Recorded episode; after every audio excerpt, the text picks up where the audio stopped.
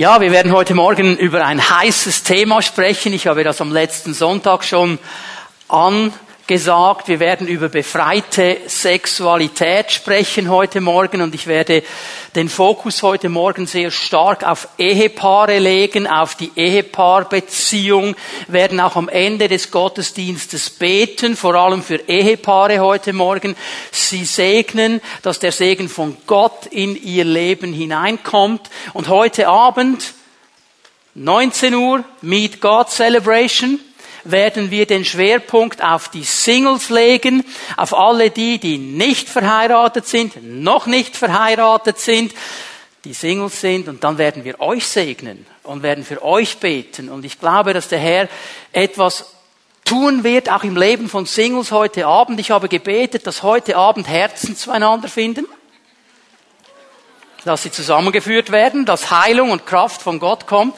Und ich möchte euch Verheirateten bitten, wenn immer es geht, dass ihr heute Abend auch hier seid und mitbetet und mitsegnet, dass wir als ganze Gemeindefamilie hineinkommen dürfen in das, was Gott für uns bereithält. In der Gebetszeit vor dem Gottesdienst hat Gott zu meinem Herzen gesprochen und was er gesagt hat, hat mich traurig gemacht. Er hat mir gesagt, Ihr Christen, ihr haltet meinen Bund billig. Ihr achtet ihn nicht mehr. Ihr achtet meinen Bund nicht. Und ich möchte niemandem zu nahe treten, niemanden auszählen, der einen Bundesbruch erlebt hat, durch einen Bundesbruch hindurchgegangen ist. Aber was ich sagen möchte, es ist heute so einfach, aus diesem Bund rauszukommen. Und der Herr sagt einfach, ihr haltet diesen Bund billig. Mich hat er alles gekostet. Mich hat er mein Leben gekostet. Ich habe alles gegeben für diesen Bund. Und ich möchte euch herausfordern, den Bund nicht billig zu achten. Ich möchte euch herausfordern, in diesem Bund zu stehen. Auch in den schwierigen Zeiten. Auch in den Zeiten, wo man keinen Weg mehr sieht. Halte fest an diesem Bund. Und ich möchte mal kurz in die Runde fragen und bitten alle die, die 20 Jahre verheiratet sind, aufzustehen. Können wir mal aufstehen? Alle, die 20 Jahre verheiratet sind und mehr. 20 und mehr, okay? Gut. Ja. Das, das ist in unserer Zeit schon eine ganz gute Zahl, 20 Jahre und mehr. Darf ich bitten, dass alle die sich hinsetzen, die weniger als 30 Jahre verheiratet sind? Weniger als 30. Die anderen bleiben noch stehen. Mhm. Okay, jetzt lichtet es ein bisschen. Weniger als 40 Jahre. Okay. Einige sind sich noch nicht ganz einig. Äh, 45 Jahre. Okay. Aha, jetzt lichtet es gewaltig. 50 Jahre. Okay. Okay. Ich möchte einfach eines sagen. Ihr seid Helden. Ihr seid Helden Gottes. Es braucht Glaubenshelden, so lange zu stehen in einem Bund. Weil es kommen die Zeiten, wo es nicht einfach ist. Es kommen die Zeiten, wo die Widerstände da sind. Es braucht Helden Gottes, um darin zu stehen. Und Leute, wir brauchen solche Helden in unserer Gesellschaft die diesen Bund Gottes wieder hochhalten.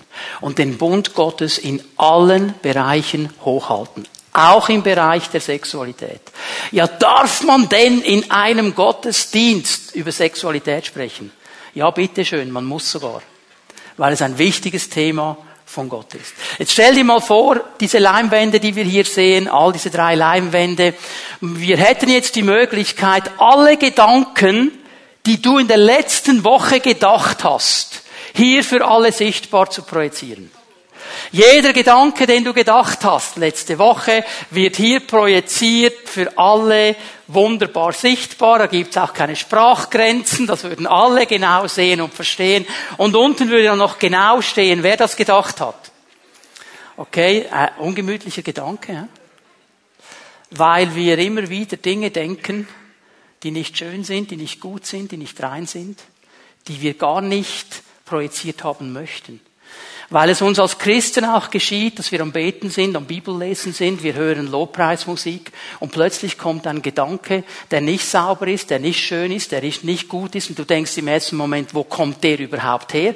Da wollte ich doch gar nicht daran denken und plötzlich ist er da. Und wir müssen lernen, mit diesen Situationen umzugehen. Woher kommt das? Woher kommt dieser Gedanke der Versuchung mitten in diese Zeit hinein, wo ich bete, wo ich Bibel lese, wo ich Lobpreismusik höre? Ich möchte ein bisschen über diese Dinge sprechen. Lass uns mal 1. Korinther aufschlagen, Kapitel 10, Vers 13. 1. Korinther 10, Vers 13.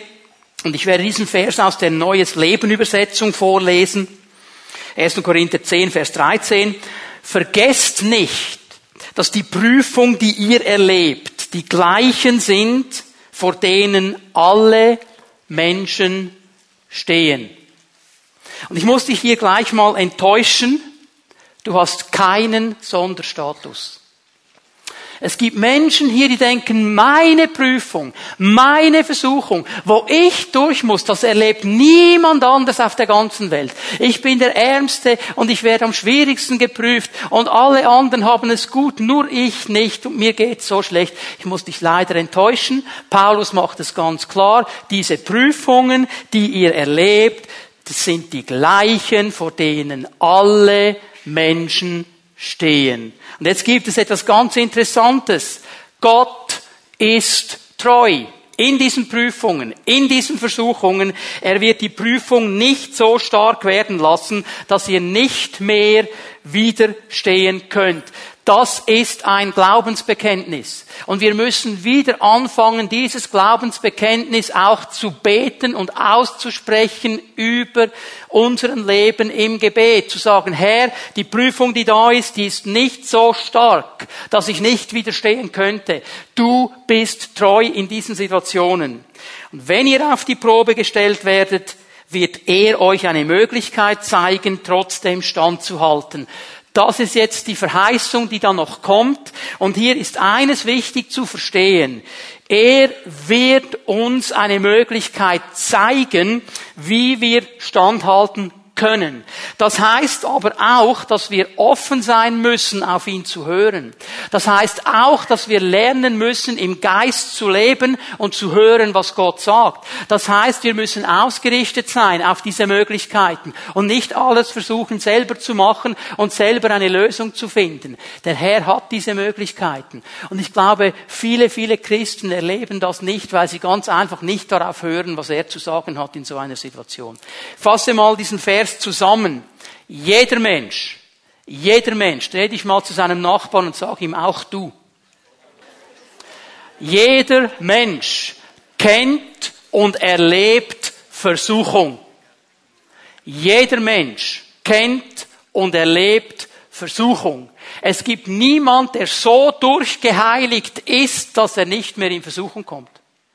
Sogar Jesus, sagt der Hebräerbrief, wurde in allem versucht wie wir. Sogar Jesus. Wichtig ist aber eines. Die Versuchung an sich ist noch nicht Sünde. Ich sage es noch einmal. Die Versuchung an sich ist noch nicht Sünde. Wenn ich jetzt hier stehe und denke, also der Silas, der hat die Füße auch wieder weit vorne, jetzt gebe ich ihm einen Tritt, dass ich mehr Platz habe. Die Versuchung ist noch Versuchung. Erst wenn ich zutrete, habe ich gesündigt. Okay? Verstehen wir den Gedanken? Das ist wichtig, ich werde am nächsten Sonntag noch mehr über das sprechen. Das ist wichtig, dass wir das verstehen. Viele Christen haben eine Versuchung und gedacht, oh, jetzt habe ich schon gesündigt, dann mache ich gleich fertig. Das ist der Trick des Teufels. Versuchung ist noch nicht Sünde. Und Gott zeigt uns Möglichkeiten, wie wir widerstehen können, wie wir standhalten können. Er lässt uns da nicht alleine. Und ich möchte zu diesem Thema über sechs Entscheidungen sprechen. Sechs Entscheidungen, die ich treffen kann, um in eine befreite Sexualität hineinzukommen und eine befreite Sexualität zu feiern. Ich werde heute Morgen über zwei dieser Entscheidungen sprechen und am nächsten Sonntag die restlichen vier nachliefern. Aber heute Morgen, ich habe es schon gesagt, heute Morgen ist mein Fokus sehr stark auf der Ehe, auf der Ehebeziehung, ich möchte hier ein paar Punkte setzen. Und das allerallererste, was ich euch zeigen möchte, die erste Entscheidung, die wir treffen müssen, ist, dass ich mich an Gottes Werte halte. Dass ich mich an Gottes Werte halte oder an Gottes Wort. Weil Gottes Werte finde ich in Gottes Worten. Da werden mir erklärt, was seine Werte sind. Und ich gebe euch hier mal eine wichtige Bibelstelle, Psalm 119, Vers 9.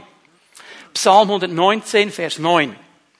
Wodurch hält ein junger Mensch seinen Lebensweg frei von Schuld? Muss hier mal schnell anhalten, weil einige denken schon, okay, junge Menschen geht mich nichts an hebräisches Wort, das hier gebraucht wird, hat eine interessante doppelte Bedeutung.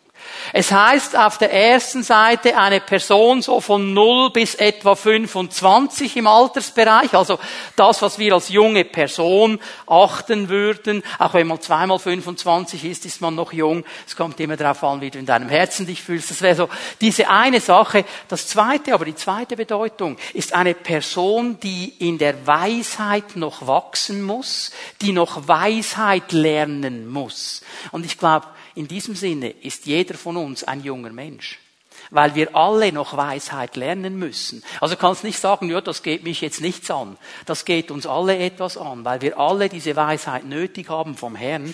Und wie kann so eine Person den Lebensweg frei von Schuld halten? Indem er sich nach, seinen, nach deinem Wort her richtet indem er das Wort Gottes in die Mitte nimmt, das Wort Gottes studiert, das Wort Gottes liest, immer wieder tut, was das Wort Gottes sagt oder eben auch die Werte, die im Wort Gottes sind, sich eben zu Herzen nimmt. Und ich glaube, wir alle wissen, wie wichtig das ist, dass wir Werte haben. Und wir alle wissen auch, dass wir alle nach Werten funktionieren, was meine Werte sind wird mein Leben prägen. Und wir alle werden von klein auf mit Werten gefüttert. In der Erziehung unserer Eltern, in der Schule, in der Ausbildung, durch die Gesellschaft, durch die Medien, da kommen immer wieder Werte in unsere Leben hinein. Und nicht alle dieser Werte sind gute Werte, weil nicht alle dieser Werte können dem Wort Gottes standhalten. Darum ruft Paulus uns immer wieder dazu auf, unser Denken zu ändern. Das heißt, ich nehme die Werte, die ich bekommen habe, und ich prüfe sie am Wort Gottes. Und ich stelle fest, es gibt einen Unterschied zwischen den Werten des Reiches Gottes und den Werten in unserer Gesellschaft. Und dann muss ich die Werte, die nicht gut sind, auf die Seite legen und ich lerne auf den Werten zu leben, die Gott mir gibt. Und unsere westliche Gesellschaft, vor allem unsere westliche Gesellschaft, ist in den letzten 50 Jahren durch einen radikalen Wertewandel gegangen, gerade wenn es um die Sexualität geht. Gerade wenn es um diese moralischen Themen geht, haben wir im Westen einen extremen Wandel der Werte erlebt. Ich erinnere mal so ein bisschen zurück an diese sexuelle Revolution, wie sie genannt worden ist. Ich sage mal sexuelle Rebellion. Weil es wurde rebelliert gegen alle Werte der Gesellschaft. Das ist eine junge Generation aufgestanden. Und wir müssen verstehen, es war sehr stark in Deutschland, sehr stark in Frankreich. Eine junge Generation, die den Zweiten Weltkrieg erlebt hat, die diese Diktatur erlebt hat, die dann sehr stark aufgestanden ist und gesagt hat, wir gehen gegen jede Autorität, wir machen, was wir wollen und auch in der Sexualität. Wir leben das aus, wie wir das wollen. Da hat uns niemand etwas zu sagen. Und das wurde sexuelle Revolution genannt. Es war diese 68er Bewegung, diese Hippie-Bewegung, Free Love, jeder mit jedem und jede mit jeder und, und jeder mit jedem war alles frei. Man hat in der Kommune gelebt, man hat das Essen geteilt, das Bett geteilt, die Frau geteilt, den Mann geteilt, man hat alles geteilt. Das war sexuelle Revolution. Interessanterweise, was da mitgeholfen hat, war, dass genau in dieser Zeit die Anti-Baby-Pille auf den Markt kam. Das hat dann alles mitgeholfen. Und das hat an den Werten, die christliche Werte sind, gehämmert und gehämmert und gehämmert und im Laufe der Zeit sind die immer mehr und mehr und mehr in Frage gestellt worden. So wir erleben diese Revolution. Und da stehen wir als Christen drin und die Frage, die wir uns stellen müssen, wer oder was prägt meine Werte? Von was lasse ich mich prägen? Und hör mal, du bist geprägt von Werten, ob dir das passt oder nicht. Du hast Werte in deinem Leben, die sind schon lange da, die sind vielleicht schon so lange da, dass du nicht mal merkst, dass du hier einen Wert hast und du lebst einfach danach. Wir alle sind geprägt. Und wir müssen aktiv werden und diese Werte am Wort Gottes kontrollieren und dann die Werte Gottes annehmen. Das ist ein ganz, ganz wichtiger Prozess, weil wenn wir nicht aktiv werden, dann werden unsere Werte von irgendetwas bestimmt. Von den Medien zum Beispiel. Ist mir aufgefallen, in den letzten zwei, drei Jahren kam immer wieder Werbung für den sogenannten Summer of Love. Können sich einige erinnern an das? Summer of Love, Woodstock, Hippie-Bewegung.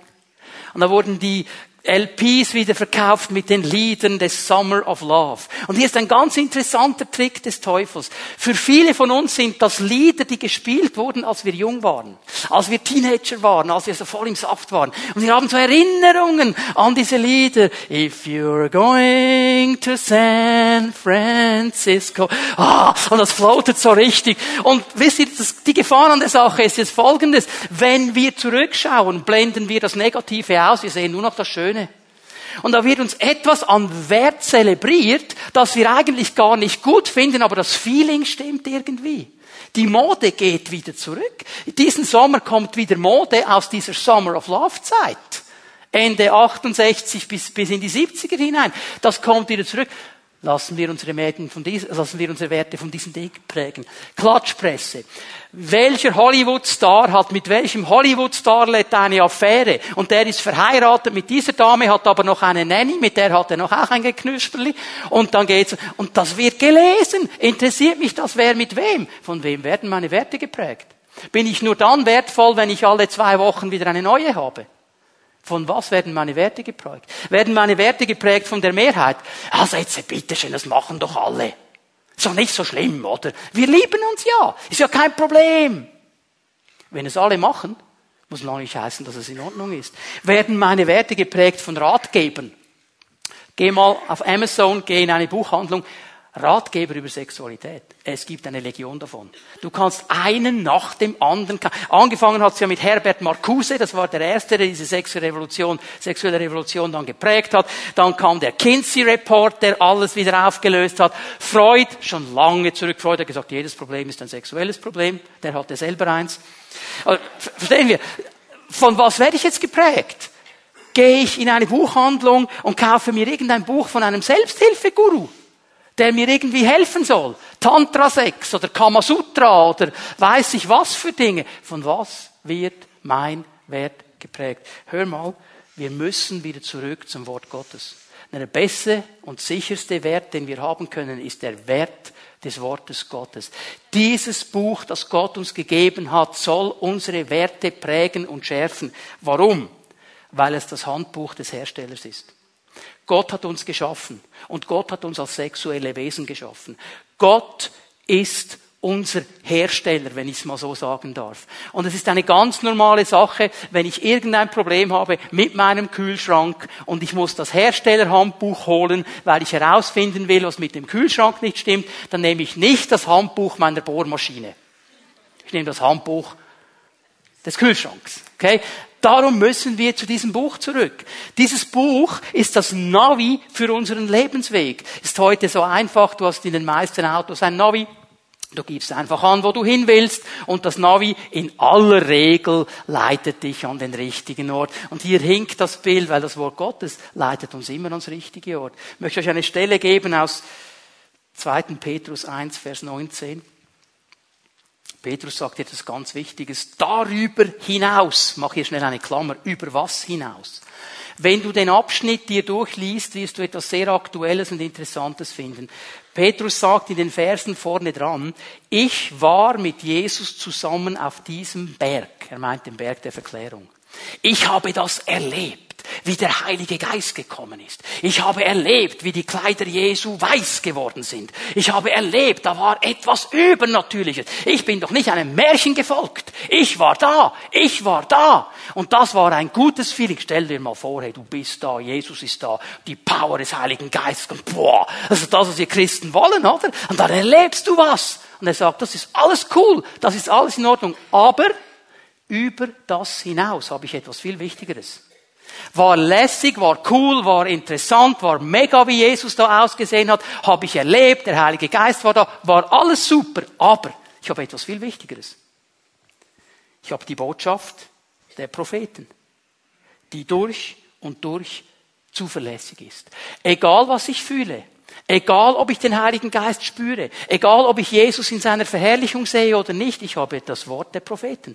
Ich habe diese biblische Botschaft, die mir Boden gibt, die mir hilft zu stehen in meinem täglichen Leben. Und dann sagt er der Gemeinde, ihr tut gut daran, euch an diese Botschaft zu halten.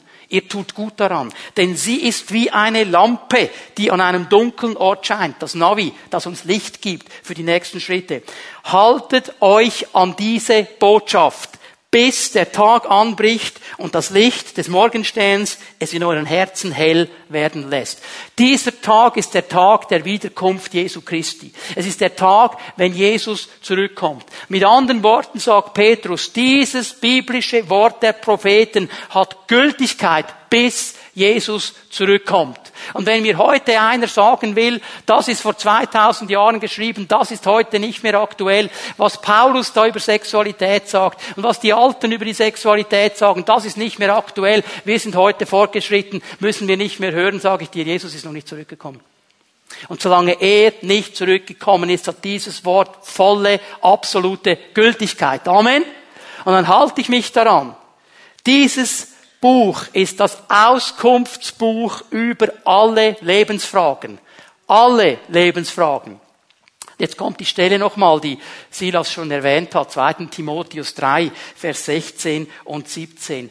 Alles, was in der Schrift steht, alles bedeutet Altes Testament, Neues Testament. Alles bedeutet nicht nur die Verheißungen. Nicht nur die Verheißungen. Es ist interessant, es gibt ja diese Kühlschranksticker, wo ein Bibelvers draufsteht, kann man einen Kühlschrank mit Magnet oder sonst so eine Visitenkarte. Ich habe noch nie so eine Stelle gesehen, wo es heißt, und der Zorn Gottes kommt über euch.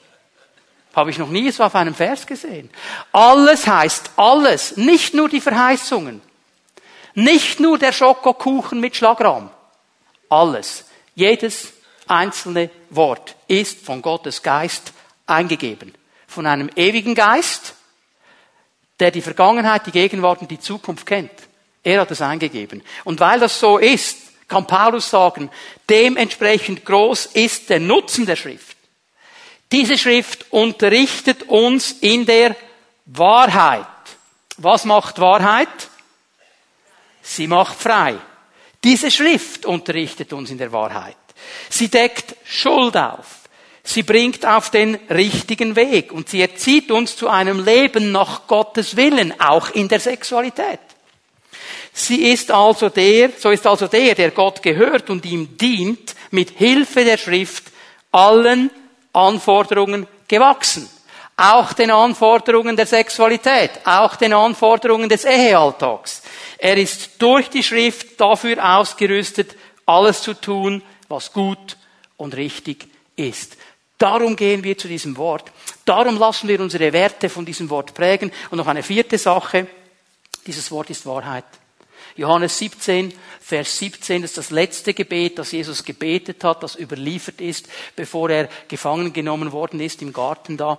Und er hat gebetet für seine Jünger und für uns. Man nennt es das hohe priesterliche Gebet. Jesus hat wie ein Priester über seine Leute gebetet. Und er sagt in diesem Gebet, mach sie durch die Wahrheit zu Menschen, die dir geweiht sind. Dein Wort ist die Wahrheit. Dein Wort ist die Wahrheit. Und wer sich nach diesem Wort richtet, wird Wahrheit erkennen und die Wahrheit wird ihn frei machen. Und er wird ein geweihter Mensch sein, weil die Wahrheit, das Wort der Wahrheit uns immer wieder zu diesem Jesus zieht. Ich möchte dich herausfordern, heute Morgen eine klare Entscheidung zu treffen für diese Werte Gottes. Halte dich an dieses Wort. Halte dich an diese Werte. Egal, was die anderen dazu sagen. Ob sie das gut finden oder nicht. Ob sie das jetzt cool finden, ob sie denken, ja, das ist jetzt nicht so gut, ob das populär ist oder ob es nicht populär ist. Halte dich an diese Werte. Denn dieses Buch, dieses Wertebuch Gottes spricht so glasklar auch über Sexualität. Diese Sexualität ist ein Geschenk Gottes an den Menschen. Es ist ein Geschenk Gottes.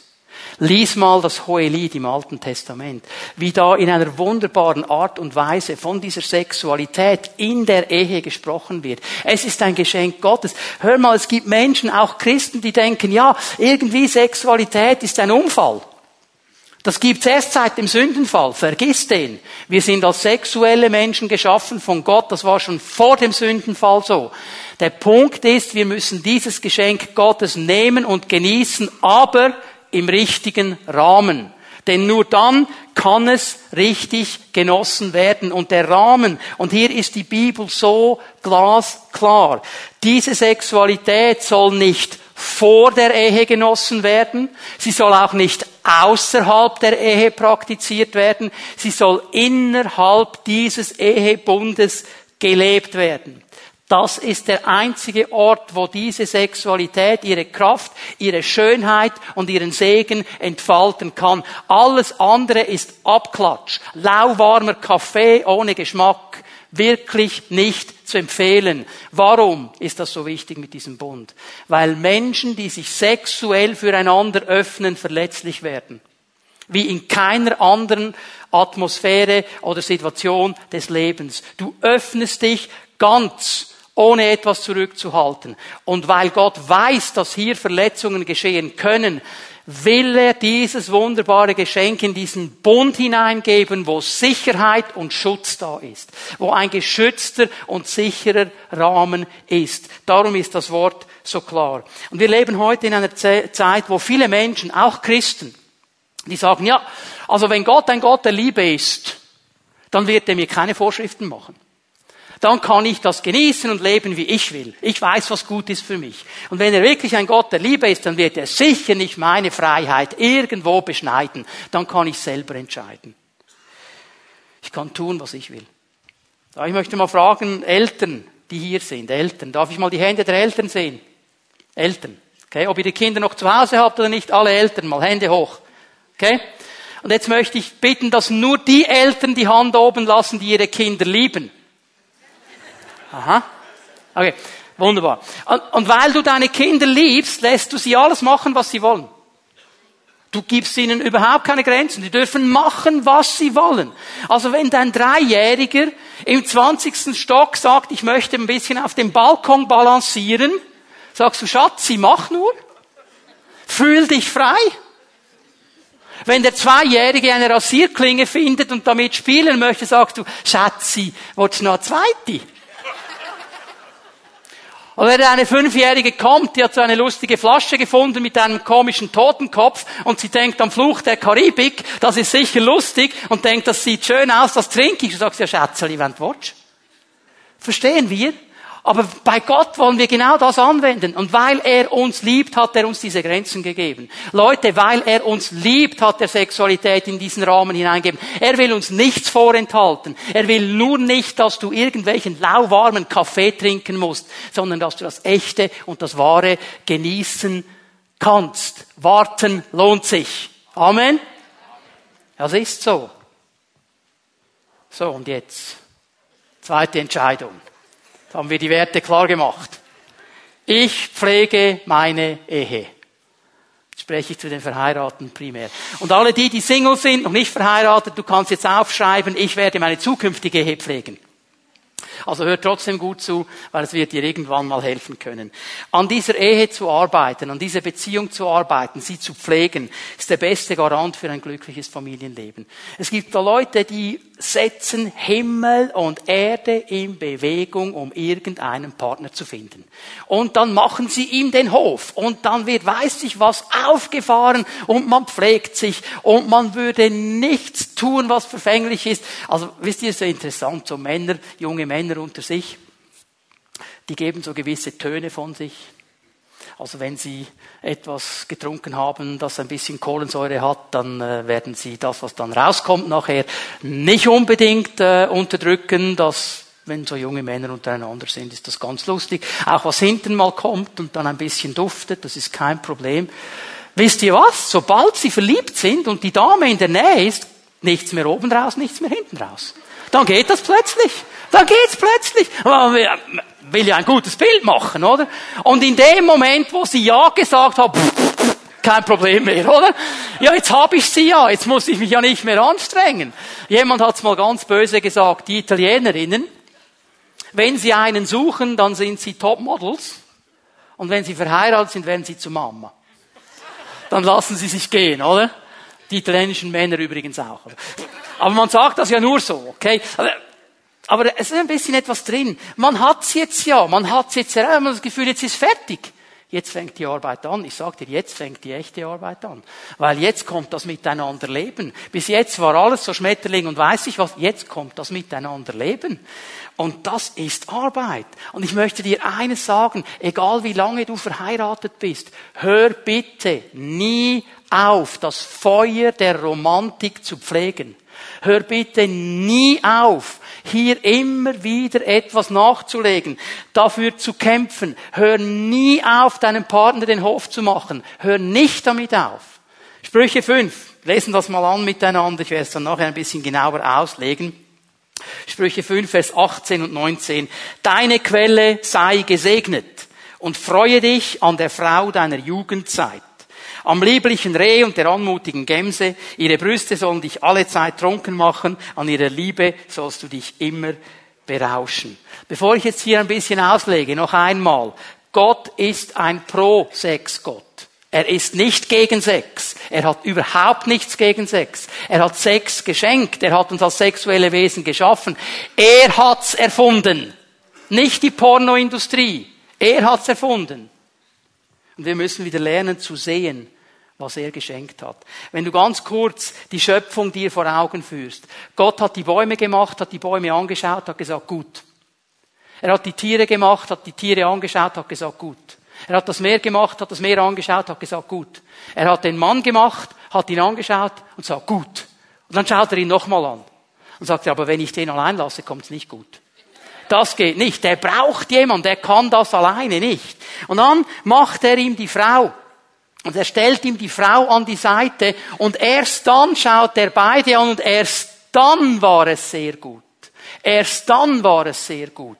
Das ist der Gedanke Gottes. Das ist die Idee Gottes, dass wir lernen, zusammen zu gehen. Dann war es sehr gut, weil wir einander brauchen. Und wenn wir jetzt diese Verse in Sprüche 5 ein bisschen genauer auseinandernehmen. Deine Quelle, hier steht wörtlich im Hebräischen, dein Brunnen sei gesegnet und freue dich an der Frau deiner Jugendzeit. Also, äh, hallo, hast du gelesen, was hier steht, lieber Bruder? Nicht an deiner jungen Frau. An der Frau deiner Jugendzeit. Also nicht, dass du jetzt denkst, bin ich 50, meine Frau ist auch schon 50, jetzt muss ich eine junge haben.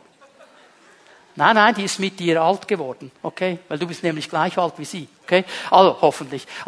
Verstehen wir den Punkt? Die Frau deiner Jugendzeit, das heißt, mit dir bist du einen Weg gegangen, an der sollst du dich freuen, dein Leben lang, nicht an irgendeiner anderen. Also es gibt nicht irgendwie nach 20 Jahren ein Umtauschrecht oder weiß ich was. Der Zusammenhang hier, dieser Sprüche ist ganz, ganz wichtig. Das dann, die Quelle ist ein wichtiges Bild. Und wir werden sehen, wenn ihr die Verse 15 bis 19 mal in, zusammen euch anschaut, ich kann nicht alle lesen, ich werde sie kurz streifen, dass das Wasser eine wichtige Rolle spielt in diesen Versen. Wasser im Alten Testament ist ein Bild auf die Sexualität. Schau mal in Vers 15. Trink Wasser aus deiner eigenen Zisterne und aus deinem eigenen Brunnen soll frisches Wasser kommen. Das wichtige Wort in diesem Vers 15 ist eigen, dein eigener Brunnen, deine eigene Zisterne.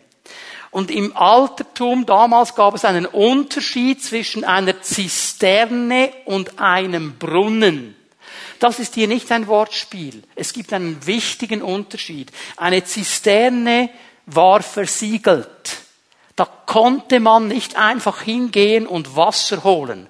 Da war ein Siegel dran, da war zugedeckt und nur wer amtlich berechtigt war, durfte diesen Siegel brechen und Wasser holen. Der Brunnen aber, der war öffentlich, der war offen. Da war kein Deckel mehr drauf. Das ist der Unterschied hier. So, wenn also diese rechtmäßig beglaubigte Person kommt, vielleicht hat sie diese Zisterne geerbt. Vielleicht hat sie sie geschenkt bekommen. Was auch immer. Sie hat sich das Recht an dieser Zisterne erworben. Sie war die einzige Person, die den Siegel brechen durfte. Und in dem Moment, wo der Siegel gebrochen ist und der Deckel weggenommen worden ist, wurde es zu seinem Brunnen. Also durch das Brechen des Siegels, durch das Wegnehmen des Deckels wurde aus der Zisterne der Brunnen. Vers 16, deine Quellen sollen sich nicht auf die Straße ergießen. Und dann Vers 17, dir allein sollen sie gehören, die Zerne, der Brunnen und die Quelle. Um was geht es dem Schreiber der Sprüche hier? Sexualität gehört in den sicheren Rahmen des Ehebundes. Hast du gesehen, dass hier immer wieder steht, deine Zisterne, dein Brunnen, deine Quelle. Hier ist eine Verbindlichkeit und eine Klarheit. Und ich möchte das mal so erklären jetzt. Wenn eine Jungfrau, wenn eine Jungfrau ihrem Ehemann, nachdem sie den Bund geschlossen haben, dann ist er erst ihr Ehemann. Erst nachdem der Bund geschlossen ist, vorher noch nicht. Wenn eine Jungfrau ihrem Ehemann erlaubt, den Siegel ihrer Zisterne zu brechen, dann wird sie für ihn zu einem Brunnen reinsten Wassers, der ihn erfrischt. Das ist das Bild, das der Schreiber hier hat. Die sexuelle Kraft eines jungen Mannes, der bis zum Schluss dieses Ehebundes, bis dieser Bund geschlossen ist, sexuell rein lebt, der sich enthalten hat und gewartet hat, bis der Bund geschlossen ist, der wird mit dieser Quelle verglichen. Er wird für diese Zisterne, für diese Brunnen zu einer Quelle reinen Wassers. Und er erfrischt mit seiner Sexualität seine Frau, seine Ehepartnerin. Und das ist wie reines Wasser. Jetzt müssen wir eine Sache verstehen. Die beiden erfrischen sich nicht nur, sie ergänzen sich auch. Es ist ein Brunnen ohne Quelle, der wird einfach zu einem Wasserloch.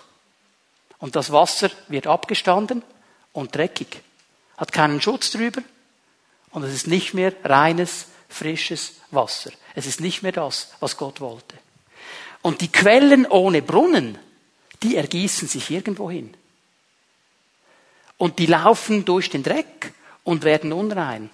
Sie müssen gesammelt werden in einem Brunnen. Aber wenn immer wieder die Quellen erfrischt und erneuert werden, dann ist immer wieder reines Wasser da. So hier sehen wir ein wunderbares Bild, dass diese reine Sexualität, so wie Gott sie wollte, wie Gott sie gedacht hat und wie sie dir und mir schenken möchte in unseren Ehen, dass sie eine Stärke und eine Freude in unser Leben hineinbringt, dass man mit nichts anderem vergleichen kann. Das ist dieses Geschenk Gottes. Darum sagt er dich, freue dich an der Frau deiner Jugendzeit.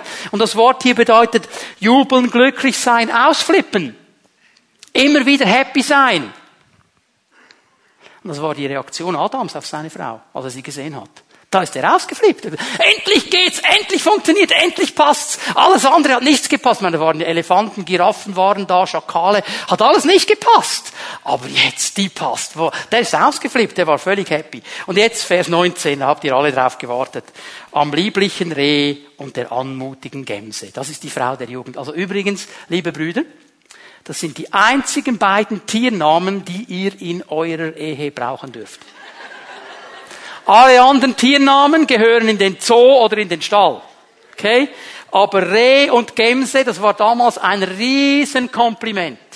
Das waren wunderschöne, anmutige Tiere, die sich elegant bewegt haben, die wirklich wunderschön waren. Und das ist das, der Inbegriff. Und er sagt, das ist ein liebliches Reh und eine anmutige Gemse. Und jetzt alle unter 16 Ohren verschließen. Ihre Brüste sollen dich alle Zeit trunken machen. Gott hat keine Mühe mit Sexualität. Er hat keine Mühe, wenn es in diesem Rahmen geschieht, wo er es geschenkt hat. Deine Brüste oder ihre Brüste sollen dich alle Zeit trunken machen. An ihrer Liebe sollst du dich immer berauschen. Das ist kein Problem für Gott. Aber hast du gemerkt, wieder an ihrer Liebe. Exklusiv nur diese eine Frau, mit der du geheiratet hast, mit der du einen Bund gemacht hast. Und da soll diese Freude sein. Sie soll dich befriedigen und du sollst sie befriedigen. Und das ist der einzige Partner, den es geben soll für dich. Und dann leben wir Sexualität, wie Gott sie wollte. Und wisst ihr, dieses Bild ist so wunderschön. Ihre Brüste sollen dich trunken machen, das heißt, sie sollen dich erfüllen, sie sollen den Durst stillen, sie sollen dir eine Befriedigung geben. Und es ist ganz einfach, wenn ich erfüllt bin, wenn ich befriedigt bin, dann muss ich nicht vergleichen. Dann muss ich nicht irgendwo anders hinschauen. Dann muss ich nicht irgendetwas träumen, das ich so nicht habe. Es ist ja interessant, dass wir immer, immer das Gefühl haben, das Gras auf der anderen Seite des Zauns ist grüner. Immer. Das ist irgendwie ein, ein Trick des Teufels, dass er uns klar machen will, es ist viel grüner auf der anderen Seite. Weißt du, was ich herausgefunden habe? Gras ist da am grünsten, wo es gewässert wird. Fang an zu wässern. Fang an zu wässern. Hör auf, auf die andere Seite zu schauen. Fang an zu wässern in deinem Garten. Gib da Wasser hinein. Gib da Aufmerksamkeit hinein. Weißt du, dann kommt der Teufel und sagt, ah, wahrscheinlich hast du den Falschen geheiratet. Wahrscheinlich hast du die Falsche. Und interessanterweise genau in diesem Moment stupst dich auf Facebook dein alter Schulschatz an. Ah, ist das der Herr? Nein, ist er nicht. Definitiv nicht. Wir können immer denken, na, hätte ich doch und müsste ich doch und würde ich doch. Du bist in einem Bund. Wässere den Garten, den du hast. Gib dir Mühe. Weißt du, das ist genau das Problem, dass in vielen Ehen diese Spontanität nicht mehr da ist, diese Romantik nicht mehr da ist. Der Alltag ist hineingekommen, da ist alles so, immer dasselbe. Routine. Weißt du, der Mann macht sich bereit fürs Bett, steht im Badezimmer, denkt, heute hätte ich wieder mal Lust nach Sex, kommt ins Schlafzimmer und sieht aus wie ein gestrandeter Wal. Weil so das Sixpack ein bisschen verrutscht ist und jetzt hier unten rauskommt und man sieht das dann wunderschön zwischen Shorts und T-Shirt. Schatz, hätte wieder mal Lust. Und weißt du, Interess Männer, hör mal, am Morgen, wenn ihr ins Büro geht, dann rasiert ihr euch weil ihr gut aussehen wollt für den Chef und die Sekretärin. Und am Abend, kein Problem, gehst du zu deiner Frau wie ein Schmiergutpapier. Du vielleicht hat dies auch gern, wenn du ein bisschen sanft bist. Stell dir mal vor, am Abend rasieren und du kommst ganz smooth, sagst, Schatzi, schau mal, viel romantisch. Am Morgen machen wir es, wieso am Abend nicht? Und dann die Schwestern, liebe Frauen, liegt im Bett, Pyjama hochgezogen bis zur Nase. Lockenwickler. Und der Ausdruck, der Ausdruck im Gesicht sagt, ja, wenn es sein muss, bringen wir halt hinter uns, okay? Ja, wir lachen darüber. Das ist unsere Einstellung, unsere Haltung. Wie gehen wir mit diesen Dingen um? Und ich möchte dich ermutigen, hör nicht auf, romantisch zu sein. Hör nicht auf, Wasser hineinzugeben. Hör nicht auf, den Funken immer wieder zu empfachen. Frag den Herrn, der ist so kreativ, der hat so gute Ideen. Hör hier nicht auf. Und übrigens, Sexualität hat kein Verfallsdatum. Also in meiner Bibel steht nicht bis 70, dann ist Schluss. Vergiss es. Solange du verheiratet bist und lebst. Denk an diesen Satz verheiratet und du lebst. Okay? Und wenn ich dann zu 1. Korinther 7 komme, wisst ihr, warum ich das hier so betont habe, möchte noch über etwas anderes kurz sprechen, bevor ich dann noch mit 1. Korinther 7 abschließe. Und das ist mir jetzt eine ganz wichtige Sache. Bitte Ehepaare. Es ist ein Fakt, dass auch wenn ich verheiratet bin, ich eine andere Person attraktiv finden kann. Es kann sogar sein, dass ich auf der gefühlsmäßigen Schiene ein bisschen entgleise und mich in jemand anders verliebe. Das kann passieren. Jetzt bitte hör mir gut zu, das ist eine Versuchung. Das ist eine Versuchung. Und es ist ganz wichtig, dass du in diesem Moment mit deinem Partner darüber sprichst. Und ihm sagst, Schatz, das ist mir passiert. Vielleicht ein neuer Mitarbeiter, eine neue Mitarbeiterin, nett, freundlich. Und irgendwie meine Gefühle flippen ein bisschen im Moment. Aber weißt du, ich will das nicht. Ich bin mit dir verheiratet. Bitte hilf mir da drin. Bitte, bitte, bitte, bitte, bitte, tausch mit deinem Partner über diese Dinge aus. Es kann geschehen. Du bist nicht irgendwo vom Glauben abgefallen. Du bist nicht irgendwo dämonisiert, wenn solche Gefühle kommen. Bitte rede mit deinem Partner.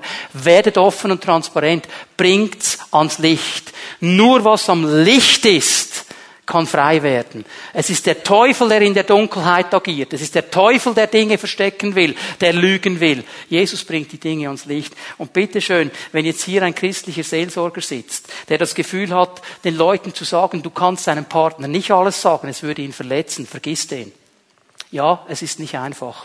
Ja, es verletzt vielleicht auch. Aber willst du den Dreck und willst du die Sünde und willst du die Versuchung unten behalten mit der frommen Ausrede, ich werde meinen Partner nicht verletzen? Das wird deine Ehe nicht stärken. Sie wird sie nicht stärken. Ich weiß eines, bei meinem Herrn gibt's Heilung. Bei meinem Herrn gibt's Befreiung. Bei meinem Herrn gibt's neue Hoffnung. Bitte sprecht über diese Dinge. Jetzt gehen wir zu 1. Korinther 7. Vers 1. Paulus fängt an, die Fragen der Korinther zu beantworten. Und wisst ihr, die hatten auch Fragen über Sexualität. Kommen wir nun zu dem, was ihr mir geschrieben habt. Ihr sagt, es ist das Beste, wenn ein Mann überhaupt keinen Geschlechtsverkehr mit einer Frau hat. So, das war das Motto der Korinther. Und Paulus spricht hier verheiratete Personen an. Warum weiß ich das? Weil dieser Begriff hier Geschlechtsverkehr in der Antike wurde nie mit der Bedeutung heiraten gebraucht. Es gibt Leute, die sagen, ja, er spricht hier davon, man soll nicht heiraten. soll keine Frau anfassen. Nein, nein, nein, nein, nein. Das Wort bedeutet Geschlechtsverkehr und es bedeutet in diesem Rahmen, du bist verheiratet. Und es gab eine Fraktion bei den Korinthern, die haben dieses Motto formuliert, wir sind so heilig, wir sind so geistlich, wir sind weit über Sex. Als richtig geistlicher Typ brauchst du Sex nicht. Das war ihr Motto. Und Paulus muss das angreifen. Und interessanterweise habt ihr gesehen, wie die Korinther das formuliert haben. Es ist das Beste, wenn ein Mann überhaupt keinen Geschlechtsverkehr mit einer Frau hat. Die Korinther formulieren vom Mann aus. Und dann gibt es ja unter Christen diese hartnäckige Überzeugung, dass Paulus irgendwo ein Problem hatte mit den Frauen. Lies mal, was in den nächsten Versen kommt. Paulus ist der einzige Autor in dieser Zeit, der konsequent vom Standpunkt von Frau und Mann kommuniziert. Er spricht nämlich jetzt in seiner Rüge nicht die Männer an alleine und nicht die Frauen alleine. Er spricht beide an. Weil Sexualität ist eine Verantwortung beider Ehepartner. Nicht nur des Mannes, nicht nur der Frau beider. Und das war damals eine unerhörte Sache, die hier geschehen ist. Das war damals etwas absolut Unbekanntes. Man kannte in der damaligen Zeit die Sache, dass die Frau einfach zur Verfügung stehen musste. Das war in der römischen, griechischen Kultur ganz klar. Paulus hebt das auf und er bringt es auf diese Ebene wo beide als gleichberechtigte Partner stehen. Und jetzt muss er das angreifen und ich möchte gleich zu Vers 5 gehen, weil das ist der ganz, ganz wichtige Vers. Schau mal, was er ihnen sagt. Hier waren diese Leute. Und Geschwister, wir sind Pfingstler. Wisst ihr, dass es vor 40, 50 Jahren auch bei den Pfingstlern in der Schweiz als schick galt, keinen Sex mehr zu haben, wenn man besonders heilig war. Bruder, ich bin so heilig. Ich habe keinen Kontakt mehr mit meiner Frau.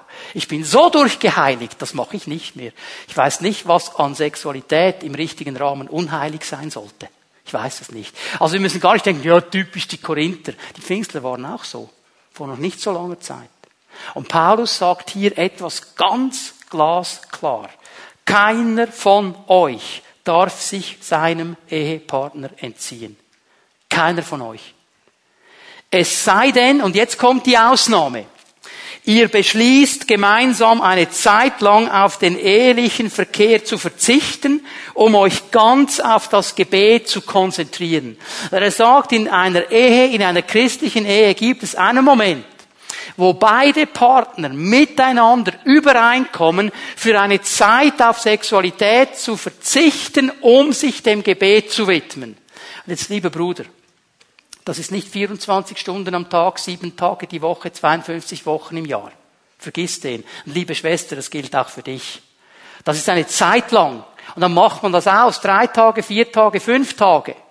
Was immer es ist. Aber man macht es klar aus und dann hör mal, was er sagt. Danach, danach sollt ihr wieder zusammenkommen. Was meint er damit? Dann sollt ihr wieder Sex haben. Das meint er damit. Sonst könnte euch der Satan in Versuchung bringen, weil es euch schwer fallen würde, euer sexuelles Verlangen zu kontrollieren. Hier ist Paulus so klar. Sexualität in der Ehe ist eine geistliche Verantwortung. Ist eine geistliche Verantwortung. Nicht nur beten, nicht nur Bibel lesen ist eine geistliche Verantwortung. Auch Sexualität ist der Kit den Ehepaare zusammenhält, zusammen mit Gebet und den anderen Dingen. Weil nur hier wirst du mit einer Person absolut eins. Geist, Seele und Leib. Und das ist die Kraft. Das ist die Kraft. Wir haben einen, eine Ebene von Einheit bei uns im Staff und den Pastoren. Und das ist eine gewaltige Sache und eine schöne Sache. Und wir sind miteinander unterwegs. Und ich schätze meine Brüder und Schwestern. Und ich liebe sie. Und wir beten miteinander. Und es ist wirklich stark. Aber mit keinem von ihnen habe ich so eine Einheit wie mit meiner Frau. Denn mit keinem von ihnen bin ich noch Geist, Seele und Leib eins. Und darum hat unser Gebet oft eine ganz extreme Kraft. Weil es auf eine Ebene geht die ich mit anderen Menschen nicht habe. Nur und exklusiv mit meiner Frau und mit niemand anderem. Darum ist es eine geistliche Verantwortung in der Ehe. Und darum muss diese falsche Sicht angesprochen werden. Wir müssen lernen, diese Dinge so zu handeln, wie Gott sie uns gibt. Und ich weiß, dieses Thema, und ich komme zum Schluss für heute Morgen, ist ein heißes Thema. Und einigen ist es schon zu heiß geworden. Ihr habt schon ganz heiß. Weil wir in einer Gesellschaft leben, in der Sexualität hochgejubelt wird. Sex ist das Allerheilmittel. Wird alles beantworten, wird alle deine äh, inneren Nöte abdecken. Hauptsache du hast guten Sex. Und weißt du, es ist so. Es gibt nichts Schöneres, es gibt nichts Erfüllenderes, es gibt nichts Schöneres und Gewaltigeres als die Liebe zwischen Mann und Frau, die Sexualität im Rahmen der Ehe. Das ist so. Aber es geht um so viel mehr als einfach nur diesen Akt des Zusammenkommens leiblich. Es geht um eine geistliche Dimension und die schenkt Gott. Und ich möchte dich ermutigen, heute Morgen eine klare Entscheidung zu treffen. Wir werden jetzt dann gleich uns die Zeit nehmen, noch einmal zu beten und den Herrn anzubeten. Und wir wollen den Segen Gottes auch über Ehepaare aussprechen. Ich möchte dich einladen, eine klare Entscheidung zu treffen. Wenn in deinem Leben Dinge sind, vielleicht noch aus der Vergangenheit, vielleicht auch jetzt noch da sind, wo im sexuellen Bereich Dinge nicht rein sind, nicht gut sind, nicht das sind, was Gott möchte. weißt du, ich muss jetzt gar nicht eine Liste aufzählen. Der Heilige Geist hat dir schon lange gezeigt, was es ist. Dann bitte bring es heute Morgen ans Licht. Bring es ans Licht. Komm zum Herrn. Tu Buße darüber.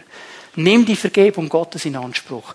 Nimm die Wiederherstellung Gottes in Anspruch. Lass das Feuer wieder neu flammen. Lass diese Flamme vom Herrn wieder neu angezüngelt werden. Du wirst nichts verlieren, du wirst nur gewinnen. Komm zum Herrn. Er kann all diese Nöte wirklich nehmen und dich freisetzen und heilen. Und ich möchte dich bitten, eine zweite Entscheidung zu treffen, zusammen mit deinem Partner heute Morgen. Triff eine ganz neue, kompromisslose Hingabe an deinen Partner. Kommt vor den Herrn heute Morgen miteinander und sagt ganz neu, hey, mit Gottes Hilfe will ich bis ans Ende meines Lebens dir treu sein, dir, meinem Partner, dir, die Person, die ich geheiratet habe. Ich möchte mit dir zusammen sein, mit niemand anderem. Und ich möchte dir treu sein. Und ich weiß, ich weiß, ich kann das nicht aus mir selber. Ich brauche die Gnade Gottes. Und dann nehmt diese Gnade Gottes miteinander heute Morgen und trefft diese Entscheidung. Ich weiß, da sind Versuchungen, aber ich weiß, mit Gottes Hilfe kann ich sie überwinden. Gott möchte freisetzen heute Morgen. Gott möchte eine neue Dimension aufzeigen in deiner Ehe. Und noch einmal, egal wie lange du verheiratet bist, 30, 40, 50, 60, 70 Jahre, das hört nicht auf. Das hört nicht auf. Gott hat Wege und er möchte segnen. Darf ich euch einladen, dass wir aufstehen miteinander? Bitte, dass die Lobpreisgruppe nach vorne kommt und sich bereit macht, uns noch einmal zu dienen. Wir wollen vor den Herrn gehen. Darf ich auch gleich bitten, dass Zellenleiter, Ehepaare nach vorne kommen und sich hier zum Gebet aufstellen. Ich möchte vor allem die Ehepaare bitten jetzt, weil wir mit Ehepaaren beten. Alle Single-Zellenleiter, ihr seid heute Abend erwartet, wenn wir mit den Singles beten. Aber jetzt möchte ich zuerst die Ehepaare, die hier sind, dass ihr nach vorne kommt und dass ihr euch bereit macht, mit Menschen zu beten, mit Ehepaaren zu beten. Was hat dir der Heilige Geist gezeigt heute Morgen? Wo hat er dich angesprochen? Und wie wirst du reagieren? Gibt es Dinge in deinem Leben, in deiner Ehe, die du ans Licht bringen musst? wo du weißt, da bin ich nicht frei, da lebe ich keine befreite Sexualität. Heute ist der Tag. Gott ist hier. Er hat Dinge angesprochen und er möchte dich freisetzen. Ist es dir ein Anliegen, deinem Partner noch einmal ganz neu zu sagen und das auch mit Segensgebet zu bekräftigen? Mit dir. Mit dir will ich zusammen sein und nur mit dir. Und eure Ehe neu zu stärken und zu festigen dann darfst du kommen, wenn wir jetzt den Herrn anbeten. Egal wie alt du bist, egal wie lange du verheiratet bist. Tu das, was der Geist Gottes dir gezeigt hat. Und ich möchte, bevor wir den Herrn noch einmal anbeten, dieses Bild weitergeben. Ich sehe wieder dasselbe Bild wie im ersten Gottesdienst. Es gibt Menschen hier und du hast im Bereich der Sexualität Dinge falsch gemacht und du stehst jetzt in deiner Reihe und du fühlst dich schmutzig, du fühlst dich dreckig Du fühlst dich einfach unwürdig. Und der Teufel sagt dir, du kannst ganz sicher nicht nach vorne gehen, du bist unwürdig und Gott würde dich niemals akzeptieren und du lässt dich von diesen Lügen zurückhalten. Und ich sage dir, es ist eine Lüge des Teufels. Weil ich habe gesehen, dass diese Menschen kämpfen und ich habe gesehen, wie einige überwunden haben und unter richtiger Not auch nach vorne gekommen sind, ausgelegt haben vor dem Herrn, was die Sache ist. Und in dem Moment, wo Hände aufgelegt worden sind und gebetet wird, habe ich gesehen, wie Gott dieses dreckige Kleid wegnimmt und dir ein weißes Kleid gibt. Gott ist der Heiler und der Reiniger und der Vergeber und er sagt dir heute Morgen, und wenn es blutrot ist, ich mache es weißer als der weißeste Schnee, weil ich bin dein Herr. Lass dich bitte nicht zurückhalten.